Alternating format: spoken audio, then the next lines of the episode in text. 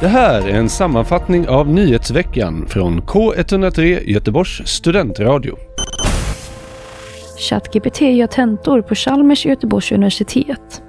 AI-tjänsten ChatGPT har på senaste tid rört upp oro hos landets lärare då de sett allt fler elever använda sig av tjänsten under hemtentor och inlämningsuppgifter. Göteborgs-Posten har nyligen ihop med Chalmers och Göteborgs universitet låtit chattroboten svara på isärfrågor från tentor inom bland annat juridik, historia och mikrobiologi. Resultaten de fick fram var blandade, men de kunde konstatera att AI-tjänsten inte nådde hela vägen upp till universitetsnivå. Samtidigt kunde de se hur tjänsten kan komma att skapa stora konsekvenser för högre utbildning framöver, speciellt för den traditionella hemtentans fortsatta existens. Resultaten för kårvalet för Götakåren står klart. Detta året var det 209 som röstade, varav 37 var blanka röster. Denna kårstyrelse kommer representera runt 4 000 studenter. De tre kandidater som fick flest röster var Hanna Zemmak med 64 röster, Frida Eriksson med 27 röster, Manjurul Mahmoud med 14 röster och även Paddingtons vänner som fick 64 röster. Forskare från Cambridge, Yale och Göteborgs universitet har analyserat vad som gör en miljö och hållbarhetskampanj bra för att förändra folks beteenden. Sociala jämförelser och finansiella incitament är mer effektiva än kampanjer som fokuserar på kunskap om vad som är rätt eller bra ur ett miljöperspektiv. Att lära sig att människor runt omkring oss har börjat välja vegetarisk mat eller att cykla till jobbet är ofta bättre motiv för att få till beteendeförändringar, säger Marcus Bergqvist från Göteborgs universitet. Med kollegorna från England och USA har man gått igenom 430 undersökningar om hållbar beteendeförändring i människors vardag. Där kom man fram till att kampanjer generellt har ganska liten effekt på folks beteenden. Om man jämför med de som inte deltagit i kampanjer ökar människor som deltagit i kampanjer sitt miljövänliga beteende med enbart 7 i genomsnitt.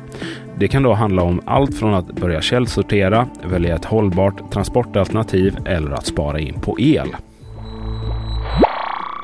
370 nya studentlägenheter ska det byggas mittemot Chalmers. Sedan 2020 har det varit diskussioner om att bygga studentbostäder i anslutning till före detta Ultramanska sjukhuset. Kommunfullmäktige har nu godkänt detaljplanen för bostäderna och därmed kan bygget komma igång. Planen är att de nya bostäderna ska anpassas efter området och smälta in i den befintliga bebyggelsen. Lidö har meddelat att den 27 mars kommer de sänka priserna på 100 varor samt frysa priserna i två månader. Detta satte press på de andra matjättarna i Sverige. Coop och Ica har meddelat att de kommer också att sänka sina priser. Ica kommer sänka priserna mellan 5-25 procent på 300 varor och Coop kommer till en början sänka medlemspriset på frukt och grönt med 12 procent från och med den 30 mars. Poetiska försök.